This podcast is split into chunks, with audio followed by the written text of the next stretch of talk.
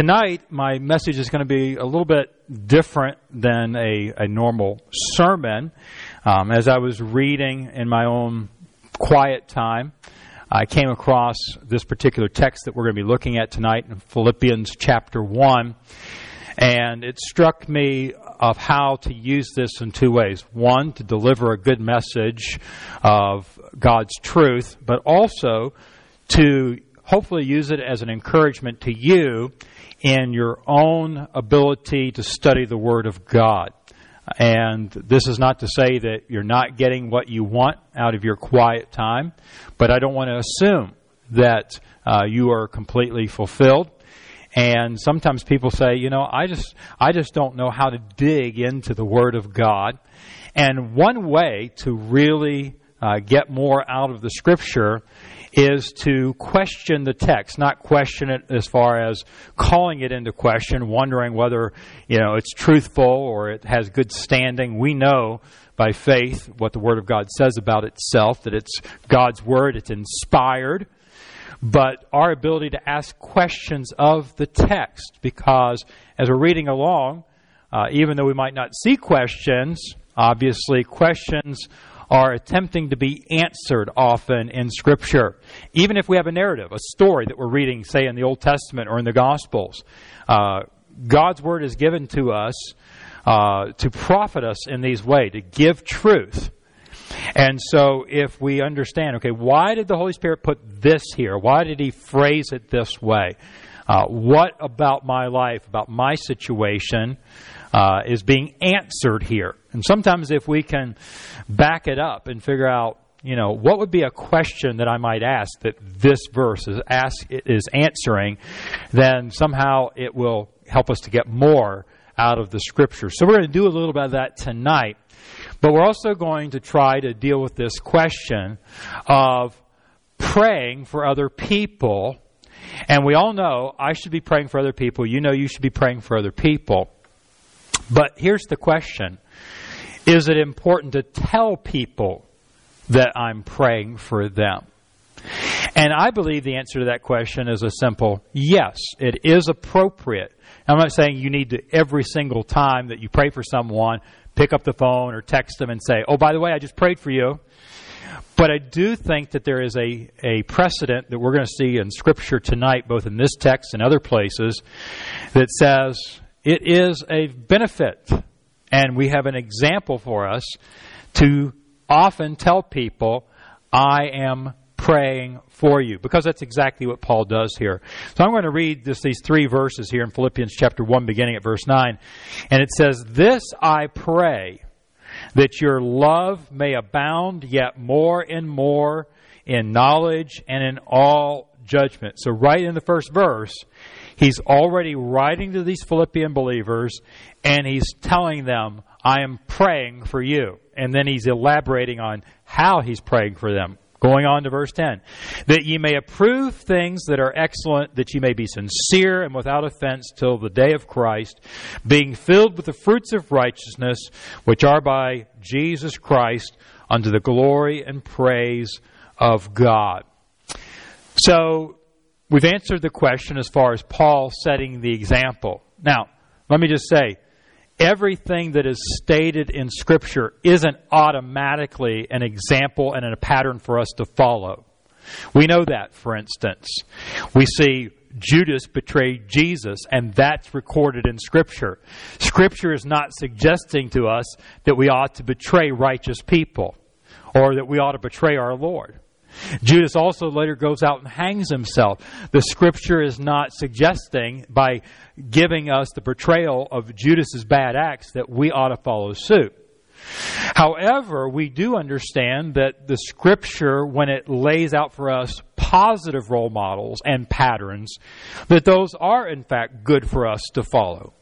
And of course, here is a good pattern for us to be following, and therefore I think it is often very encouraging for us to follow this. But as I mentioned, I want to use this as a tool for deepening our personal Bible sp- study. So we're going to be inspecting the text, is the way I like to put it, and we're going to be asking some questions of it. And these were questions that I just personally came up with as I went through this text, just to kind of show you how I did it. You might come up with different phrase questions or some entirely different questions. My hope and my goal is that you might put this into practice with another passage of Scripture on your own. Pull out a notebook, pen or paper, and start reading the text and say, hmm, what question is this phrase, this word? Why did the Holy Spirit put it in here? And write those questions out and then and then spend some time meditating on it and elaborate on your answer. So we're to that's what the message is going to be tonight, going through a number of these different questions. So, as we inspect the text, the first question is this. Paul told them how he was praying for them. What is the value of letting someone know how you pray for them? So we've already talked about it's good, it's right to do this, but why? What happens, perhaps, when we do this for someone else? And I'd say the answer to this is it not only tells them how you're praying for them, but it's an encouragement that you are praying for them, period. Does it not come across to you as something that bolsters you a little bit in your walk with the Lord to realize, wow, this brother or sister in Christ cares enough for me to take me before the throne of grace? Sometimes you you might not have any clue. There's been numerous people that over the years have come to me and have not only said, I, I prayed for you this week. I've had some people say, I pray for you and at a very specified time every week. You know, every Saturday evening at supper time, we remember you as well as some other people in prayer. That's a huge encouragement to me.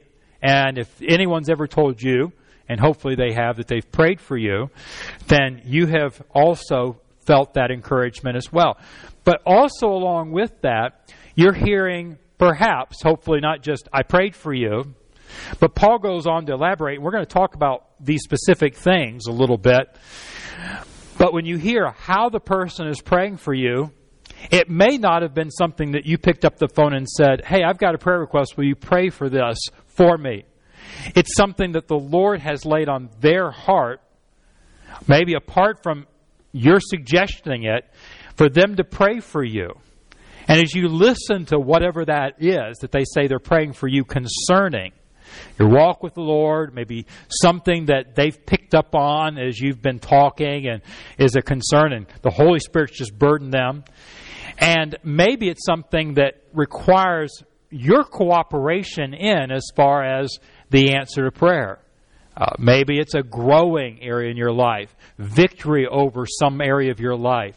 When you hear this person's praying for you, and you know that they're going before the throne of grace in your behalf, wouldn't that make you more engaged in a cooperative way to that part of your sanctification? Wouldn't that make you more energized and excited and enthused about seeing that come about? Not to say that God needs our help, but He certainly doesn't want our resistance to it. And so we become co workers, cooperative with the Lord in our life in that way. And so we need to see that by merely mentioning the fact, I'm praying for you, this is a great source of encouragement. Secondly, as we inspect the text, think of someone that let you know that they were praying for you and how. Uh, what did this do for you? Now, we already touched this on a little bit, but I was trying to think of a good analogy for this, and most of us have ordered stuff online to be delivered. Might be Amazon, might be something else. I know I just gave a plug to Amazon on the live stream. That's okay.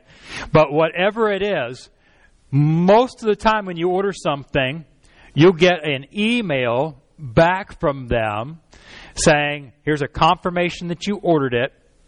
And when it's shipped, we will send you notification and we'll also, and many of them do this, we will send you what kind of information? Tracking information. Sometimes you get that, that little UPS or uh, postal service uh, number there. You can click on it and uh, one one of these online ordering services I noticed in the, a dense uh, population area, uh, like a metropolitan area, that you can click on it when it tells you, "Oh, your order is out for delivery today," and you can actually see a map and you can see pinpoints at any given point of where the delivery truck is in relationship to your house and how many stops it might be away from you getting it. Now, that might be way overblown as far as people needing to know where their stuff is. But when you've requested something, there's a spirit of anticipation about it. You're excited about it. Has it come? You know, often around our house, uh, our family, you know, someone has, did this come in the mail? You know, did a package arrive? Uh, and we get excited about that. And I often think when someone says they're, they're praying about something, I get a little bit more enthused about tracking that. Saying, okay, Lord, it's going to be exciting to see how and when you're going to answer this prayer request. Now, it might be that the Lord says this isn't you know, in the affirmative way, not my best for you. And so, quote, the, the, uh, the delivery gets canceled, if we could put it that way. But that in of itself uh, is an answer. So when someone tells us they're, they're praying along with us about something, I have noticed that when I've said this to another person, they've often come back and said, you know, that really helped me to know that you were praying along with me about that, helped helped me to be more faithful in my prayers about that same issue in my own life. It, it was very easy for me to sort of fall off in my prayer and not be faithful and persistent in that. And so think of someone telling you that they're praying for you and how they're praying for you and what that does for you. I think the text encourages us about that. Here's a third way to inspect the text. For what specific things in the lives of these believers, talking about the Philippians here, did Paul pray? And we, we read through the text, but you could sit and, and number these things out. And this isn't to say that it's wrong or we shouldn't pray for uh, things like physical needs, people that are sick that need health, uh, those are also often exemplified for us in Scripture as well. But these things all deal with a, a spiritual tone. They have to deal with a personal sanctification, the growth of the believer. And I often wonder do we pray for one another in these areas? Elsewhere in our New Testament, it says, the writer says, I, I wish for you to, to be in health and prosper even as your soul prospers. You know, I'm very, he's saying, I, I'm hopeful that you're feeling physically well, hopeful that financially, economically, you're doing well, your job's going well. But the greater concern is how are you doing spiritually? How's your walk with the Lord? How's your growth in grace? Are you more like Jesus now than a week ago, a month ago? And that really needs to be the main concern where we focus. And these are the specific things in the lives of the believers that Paul is praying for. We can learn from that. Uh, we need to kind of look at our prayer list for people and say, how much am I praying for people spiritually in their lives? People are all concerned about physical health with the coronavirus going on right now. How about we also incorporate praying for people that during this time of awkward schedules, downtime, that people capture this time, as the Bible says, redeem the time because the days are evil. Uh, we, we can do so much more for Christ, not just feeling like we're benched on the sidelines. Say, okay, I just need to approach ministry a, a different way the last newsletter I sent out, I gave some suggestions about how we can we can still serve the Lord even while we're in our shelter, whatever that might be. Uh, things that we still have access to, ways we can still touch life, not just sort of drumming our thumbs until this is over, or squandering it on on vain things. And so let's let's be mindful of the spiritual dynamic in people's lives. That is specifically the things that Paul is praying for here. So we should take a lesson from that. Fourthly, as we inspect the text, I came up with this question. The fact that believers can, and here's the, the phrase, abound more and more means what about our walk with the Lord? It's easy to pass over that. Abound more and more. Sometimes when a person is first saved and they're a believer, they know they need to grow, right? I mean, they're a newborn babe. They desire the sincere milk of the word. And I love discipling a new convert in Christ. There's something just so exciting about that. And maybe you remember when you first got saved, how just on fire you were for the Lord. Or maybe someone that's a Christian and, and got away from the Lord and came back and, wow, they're just, you know, they're so excited to be around because they're just, you know, hungry for the Word, hungry to be in church, on their knees in prayer. They're just talking to everybody they can about Jesus, and, and that's exciting. But unfortunately, what happens is sometimes we, we cool off. We, even as Jesus warned in the book of Revelation, we begin to lose our first love, which is very dangerous. We might fall into lukewarmness, as is also warned in Revelation 2. And so we need to guard against that. The point of the matter is, we never stop growing spiritually as believers. It's easy to kind of plateau in our minds and feel like, well, you know, I I go to church, you know, I'm I'm I'm reading my Bible. But do we see ourselves as still having room to be more like Jesus, seeing deficits in our life spiritually, examining ourselves in the, the mirror of God's Word and saying, hmm, this is an area where I've had a blind spot and the Scriptures just revealed it to me and we want to be more like Jesus. That's what he's getting at here when he uses this phrase abounding more and more. But not just correcting ourselves, but realizing, Lord, it's so great to be alive today as I start a new day with you, and I have yet more opportunities to serve you. Uh, give me those providential moments. Uh, give me those opportunities where I can just talk to people about the Lord Jesus Christ, where I can worship you, where I can give a cup of cold water in your name. And this is all wrapped up in the idea. We need to realize that our walk with the Lord is a progressive thing.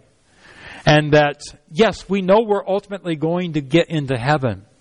But our walk with the Lord isn't just getting closer to heaven, it's walking closer to Jesus as we're journeying to heaven.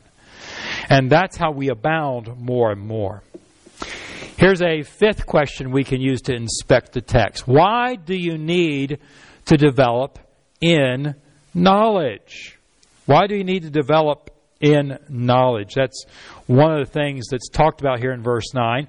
We're supposed to abound more and more in these two things knowledge and judgment. And we'll talk about the second one in just a minute. So you might say, those kind of sound similar. This is where meditating on the Word, if you're doing this exercise yourself, this is where pulling out a good concordance, like a Strong's Concordance, getting on the internet using something like a, a BibleGateway.com or Blue Letter Bible app, something that allows you to click on these words and find out what's really going behind the scenes. Where is the original Greek or Hebrew word behind this used in other places of Scripture? And sometimes, you know, we're not going to uncover, you know, this amazing insight. But knowledge is really just as straightforward as that factual information. But truth is the idea here. We need to develop in knowledge and think about how else we develop in knowledge, not just in our spiritual life, but we all started out our lives around the age of five or so going to elementary school, kindergarten. Why? We needed knowledge reading, writing, arithmetic, and all those other subjects, some that we liked better than others. The idea was that we sat under teachers, we read, we studied, we did homework. Why? To gain knowledge. So that we would then be able to use that knowledge, not just so we can, you know, be walking textbooks ourselves. We need that knowledge to be able to function in life. And my friend, we need the knowledge of God's Word to be able to function in our walk with Him. We're never going to grow more like Jesus if we don't know what His expectations are for us, what our God really looks like.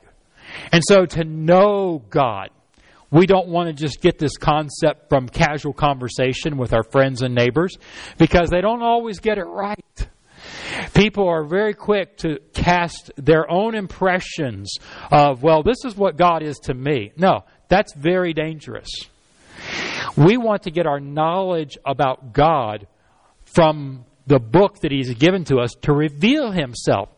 I mean, He went to all the trouble to say, You want to know me? Here's how to know me. Don't just come up with your own version of me. That is akin to idolatry because we're creating another God different than the real God, even though we're thinking of the real God in our mind. You, you wouldn't want someone coming up and conjuring their own image of what you're like and what you like, what you like and dislike and who you are. Uh, someone coming up to you and says, you know, oh, you know, it's good to meet you. I bet this is your favorite kind of food. You like this kind of vacation, and uh, you you like this is your favorite color. Wait a minute, none of that's right. Why don't you take time to get to know me and get knowledge about me? And and sometimes I think we do that with God, the other, where we sort of impose what we think God ought to be like. And we would never want someone to do that to us, and likely we'd never do that to another person. So let's get the knowledge from God's Word. That's why we need to develop in it. Here's a sixth question What does improvement in the area of judgment do for us? Now, judgment has that judicial sound to it, right? Has a legal sound to it. And, and well, it should. But really, the idea of judgment here is the idea of a discernment. A judge sits in a courtroom, and when he puts forth a judgment on a matter, he's had to weigh the facts, get the knowledge about the case, and then he's had to make a ruling. And he's had to exercise good discernment, assuming it's not a, a jury that's making this. And so that's really what we're being told here that we need to abound in in our personal lives. Get the facts, know what the Word of God teaches, abound in that, but then also Make sure you're abounding in discernment. Discernment isn't something you just wake up with one morning with. You don't just it's not just downloaded to you by God. Discernment comes through the proper practice of using knowledge. Sometimes you get it wrong. You you look at the word of God and you look at life and you're thinking, "Hmm, okay, I've got to respond to this situation. I need to make a choice in this situation. I need to give advice to a friend about this other person. And all of this requires judgment. We often even refer to it, well, it's sort of a judgment call, right?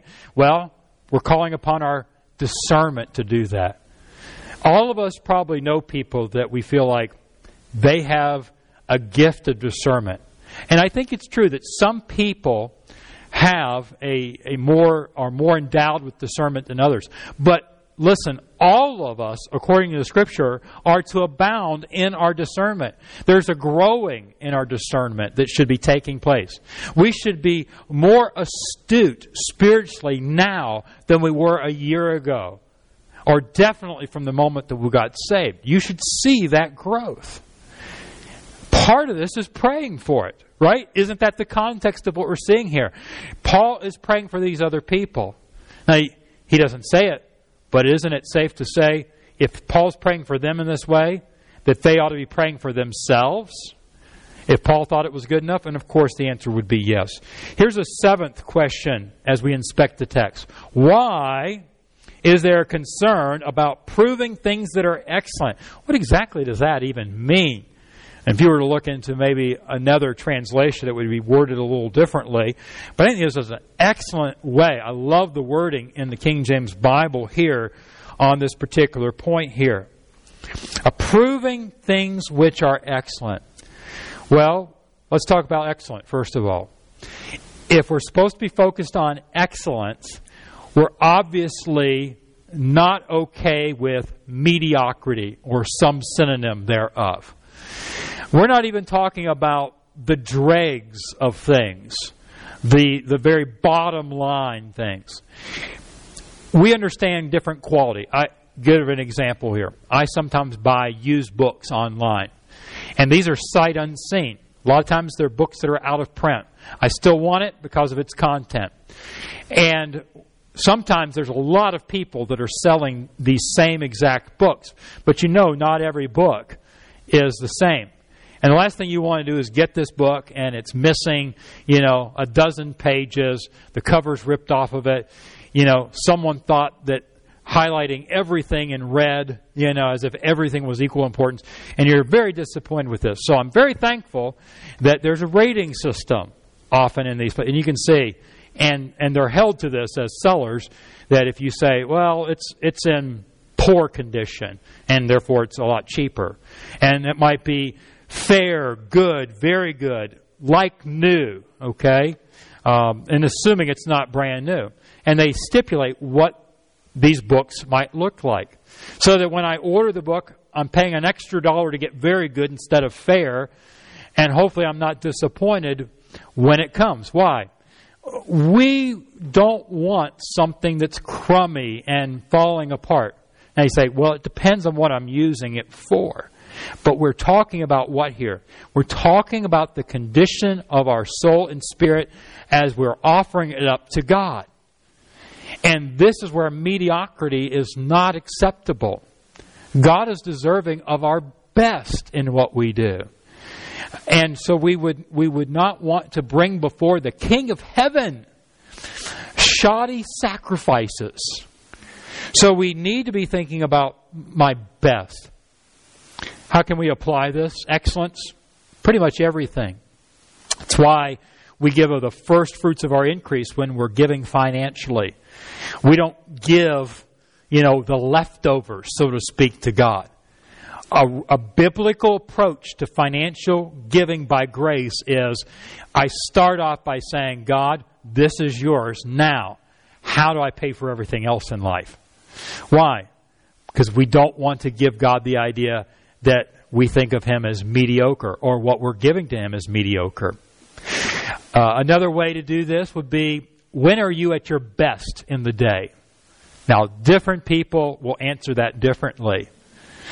If you're like me, I am I am at my best about 30 minutes after I get up. After I've, you know, gotten up and, you know, gotten a cup of coffee into me usually. Uh, but it's early morning, you know, could be range anywhere from, you know, 5 to 6:30 somewhere in that range, you know, that I might start my day depending on the day. That is when my mind is the most alert. So at nighttime, come 9 o'clock at night, my brain is starting to get very foggy and it's winding down. So when it comes to my time with the Lord, my quiet time, I'm not going to give Him 9 o'clock at night if I can help it. I'm going to start off my day and say, Lord, this is when I'm alert. This is me giving you excellence. And I'll, I'll do something that I don't have to be too clear on, like catching up on Twitter or something like that come 9 o'clock at night. Okay? Why? We are supposed to be, and here's the other word, approving. Approving things that are excellent in this way. Now, let me just say is that shows an earnestness on our part. It means that we're intentional about our excellence. Why does this have to be something that's intentional? Because unfortunately, our flesh gravitates to mediocrity in the areas where we ought to be most interested in excellence. Our flesh is interested in excellent things, but usually they're vain things. But things that r- really go to character and to the uh, the benefiting of our soul and our spirit and laying up treasure in heaven. Isn't it true that that's where we struggle and we have to be intentional often with regard to approving things that are excellent? And so this is part of the prayer. Again, Paul's praying this for these believers, and he's telling them, I'm praying this for you. Hopefully, they got a clue and they said, Yeah, I need to be praying that for myself as well. Here's another thing that we can inspect about the text. Why might it sometimes be difficult to manifest sincerity in life? Why might it be difficult to manifest sincerity? Because he then goes on to say that ye may be sincere. Being real would be another way to put this, right? And why is that sometimes hard? Especially the longer that we've been saved, we know what the expectations are, don't we? We've learned that this is what good Christians do. This is what someone who loves God looks like. And we don't want to disappoint. We ought not want to disappoint God. But see, God sees the inside. He knows our thoughts afar off. So we're not going to pull the wool over on God's eyes. But unfortunately, sometimes we become people pleasers more than God pleasers. And when we don't feel like we're cutting the mustard spiritually, or we just get lazy, we might choose to become superficial. We might choose to become dishonest, even, because we want people to believe that we're measuring up to where we ought to be measuring up in our own minds, even though we aren't really putting the effort and we're not really where we are trying to give the impression that we are. What's really more important than anything else is this idea of sincerity. Be real. Then, that way, if there is some area that needs to be addressed and adjusted, then we don't fall into the pit of being able to just be fake moving forward. Probably people are going to be way more gracious with us than we imagine that they are. We really put people's estimations of us in too high of a priority. But maybe someone would be loving and come along and say, listen, you know, if, if you're struggling, I'm here for you. They're not necessarily be condemning or judgmental in that way. They're being discerning and they care. But if you're not sincere, then how can someone really know how to pray for you and be an encouragement to you? So pray. Pray that you'll not get a facade before others. Ninth, picture a believer that demonstrates a life without offense. That's the wording there in Scripture. What stands about, out about such a person? I mean, when I use that phrase, think of a person that is without offense. Now, your answer might be different than mine. But when I threw this to myself and asked that question, I thought they have a love for God and for others that is more than their self love. Now, I'll tell you why I, I answered it that way. Is because when people are living in a way where they're conscientiously uh, not trying to give offense, it's because of they're driven by one motive. If they're living this way consistently, and that is love. And it's love for people. You know what? I, I care about people. I, I, don't want to cause a brother to stumble. I, I don't want to set a bad example for them. But you know what? Even though you might love people, people can get under your skin. People can get dis- they can disappoint you, can't they? You can get to the place where you're like, okay, I'm done with them. You know, I don't care if I offend them. That's why you always have to go to the greater priority, and that's why I said love for God. Because you'll still want to be rightly responding to those people that may be disappointing you, not because you love them so much at that moment. Well, you need to love them, even if you don't like them at that moment, but because you love God. In other words, God, I, I am in this for you. You love that person. And so, how can I say I love you if I don't love my brother? That's the message of 1 John. And so, we need to have a life and pray, give me a life without offense. I, I don't want to be having this cavalier spirit says, hey, if you don't like what I am, if you don't like the way I said that, tough. That's not, that's not a loving spirit. Did I offend you? That's your problem. No, that's not a Christ like response.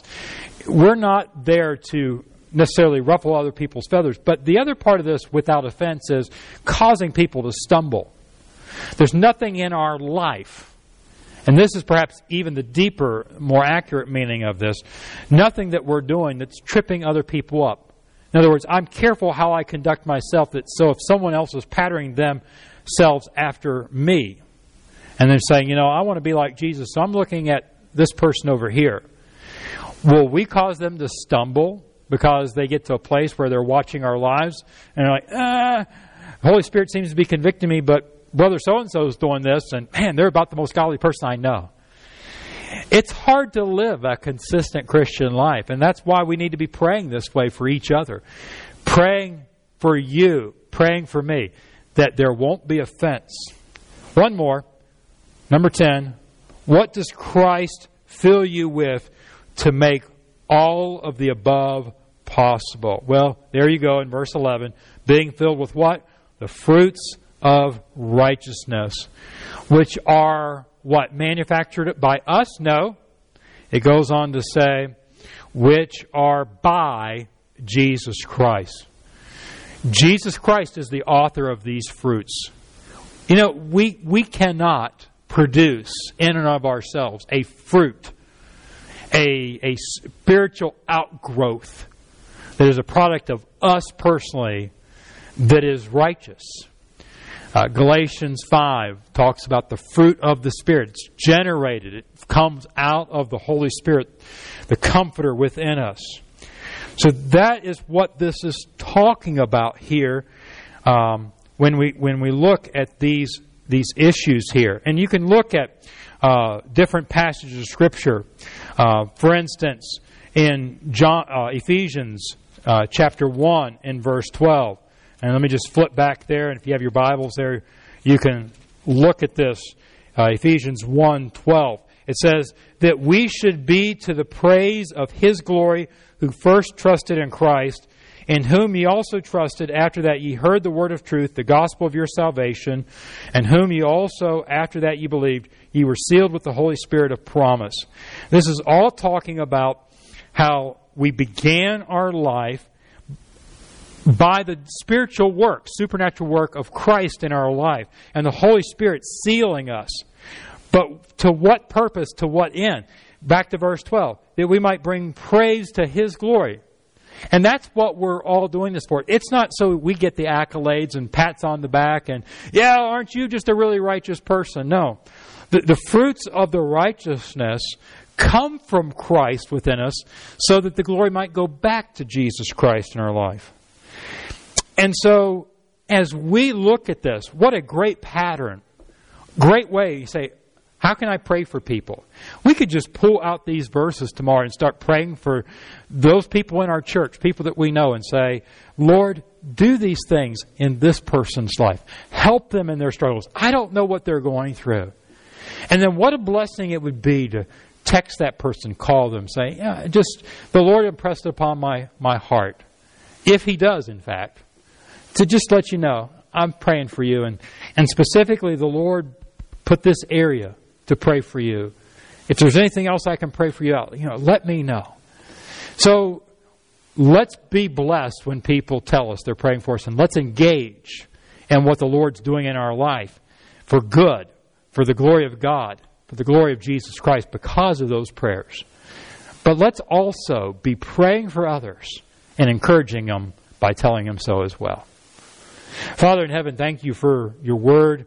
Thank you for the reminders to us from Scripture about how we can pray for one another. But then, Lord, to take it that next step further and periodically to let people know, you know, just to encourage you, I, have been praying for you. And uh, I hope you're doing okay and praying for this particular area in your life. I don't, I don't know what's going on, but for some reason the Lord specifically just prompted me to pray for you about this. So hope that you're doing okay. Lord, let us be doing this, especially at this time when we're detached from one another, We need this edification. We need this encouragement. This is a, a very practical way that we can be doing this for one another.